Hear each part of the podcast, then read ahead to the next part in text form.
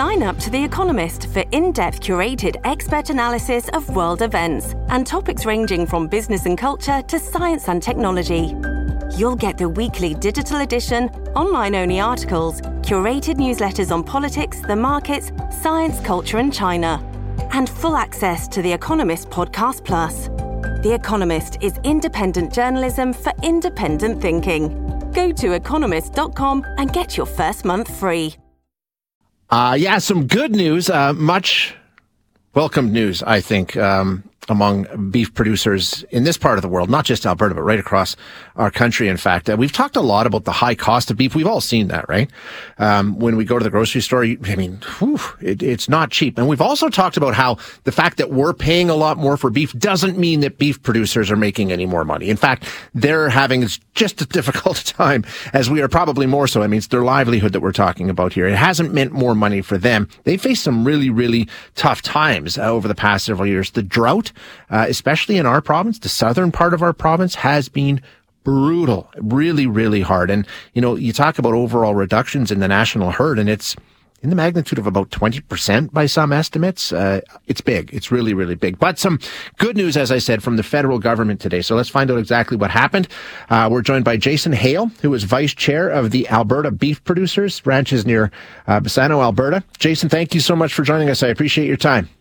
Well, thanks, Shay, for uh, for having me on. So this program that we're talking about here is basically a, an opportunity for ranchers and producers to defer the tax from this year if they were forced to sell, right?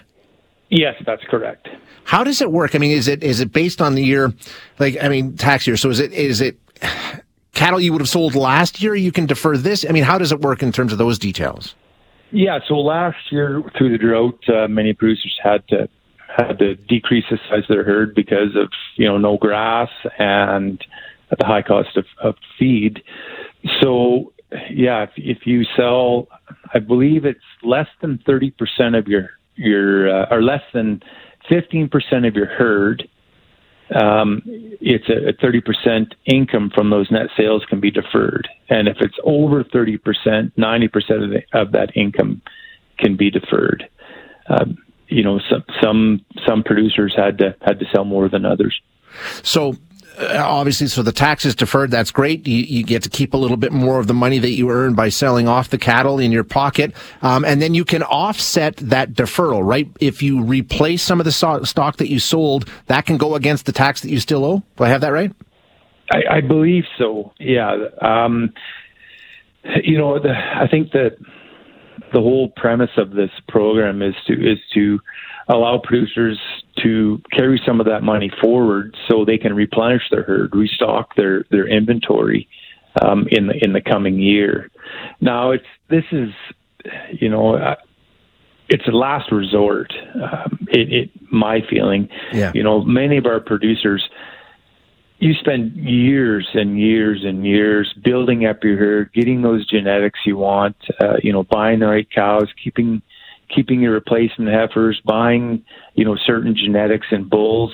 You know, it's it's devastating when you have to turn around and sell part of your, your herd that you've spent years and years building. Um, but this is, you know, it's it's something that's going to help. Definitely help producers. Yeah, I mean, how big of a difference will it make? Obviously, anytime you can keep some of that money in your pocket, it's going to help, right? Well, sure. If you know, if you don't have to give it back to the government, and you can keep it in your pocket and and use it to to build your herd, um, you know, the next year, or um, yeah, it's it's definitely going to help. If if we have it, you know, it's it's. It's money in the bank rather than, than having to pay it in taxes. Yeah, which is always a good thing. Now, where are we in terms of how producers are doing in Alberta? I know, I mean, like you say, the drought in some parts of the province, it's not, it's not a one year or a two year. We're, we're pushing, coming close to ten years in some of these places. It's just been awful. How are we doing? I know we had a lot of rain earlier this year. What's the state of cattle ranching in Alberta right now? Well, it's better than last year. Okay. Last year was, was such a, you know, widespread drought. Uh, this year, you know, some areas received some, some rain in, in June. Uh, you know, when we were when we were going into uh, into spring, and you know, most of the producers, many of them, had to, uh, you know, it, there was no feed left, right? And you know, we're we're very good. Um, stewards of the environment. You know, we like to carry over grass. You know, you don't want to eat your, your native prairie right down, or, you know, your pastures. You want to keep some of that, that grass for carryover. It's, uh, you know, there wasn't any last year after, after that, that massive drought. And in those areas you talked about that are, you know, eight, ten years yeah. of drought, you know, they're really, really scrambling and, and trying to, to run their operations, you know, the most efficiently way they can because they, they're so short. Um, so, you know, we saw some good rains in the spring, um, but it, you know, a drought isn't over in a year. It right. takes years to build that reserve back up in your pastures. So, I mean, this obviously is a short-term measure, uh, one that'll come in and help, but long-term going forward, I know there's some talk about, you know, maybe bringing in a program similar to crop insurance for, for grain farmers and things like that. What would you like to see? Where do we need, what do we need to do to make sure that it's a little less, um, volatile for you guys well, out on the ranch? Yeah, that, that's a tough part. You know, there are programs, um, you know, the Ag Recovery Program that kicked in last year. That, that paid you so much ahead uh, to try to help offset some of those uh, huge costs. Um, you know, our, part of our issue, uh, which puts a, us at a disadvantage with the, the U S, is they have a number of programs that automatically kick in. And we'd like to see something like that up, up here in Canada and Alberta. Um, you know, a drought, we we had to, you know, lobby the government provincially. C C A lobbied them federally, you know, to get these programs in place to, to give us some sort of support.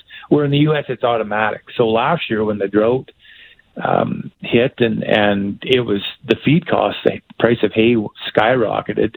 Well, the, our neighbors to the south, they had already programs in place that allowed them to come up and purchase purchase hay from, you know, Alberta and, and parts of Saskatchewan, where you know, they had access to that money quickly, where it took us, you know, into the early fall um, and into the winter to, to access some of that fund. So we need something that's that's a little bit quicker. Um, you know, the, our provincial government, they were very quick.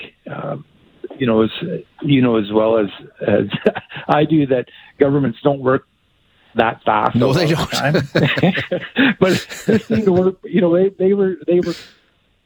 They were quick, uh, so you know, so that was good. But yeah, we just have to come up with some some sort of programs. And A B P, you know, we're working with our provincial governments, like I said, and C C A is working with the federal government to try to come up with some sort of program that, uh, when there is a uh, you know devastating uh, circumstances in our industry, that that we can we, we don't have to take so much time. Yeah. We can we can be more competitive in the market. Gives you a little more stability and certainty. Makes yeah. perfect sense. Yeah. yeah. Okay, Jason, thank you so much for your time. Appreciate you joining us.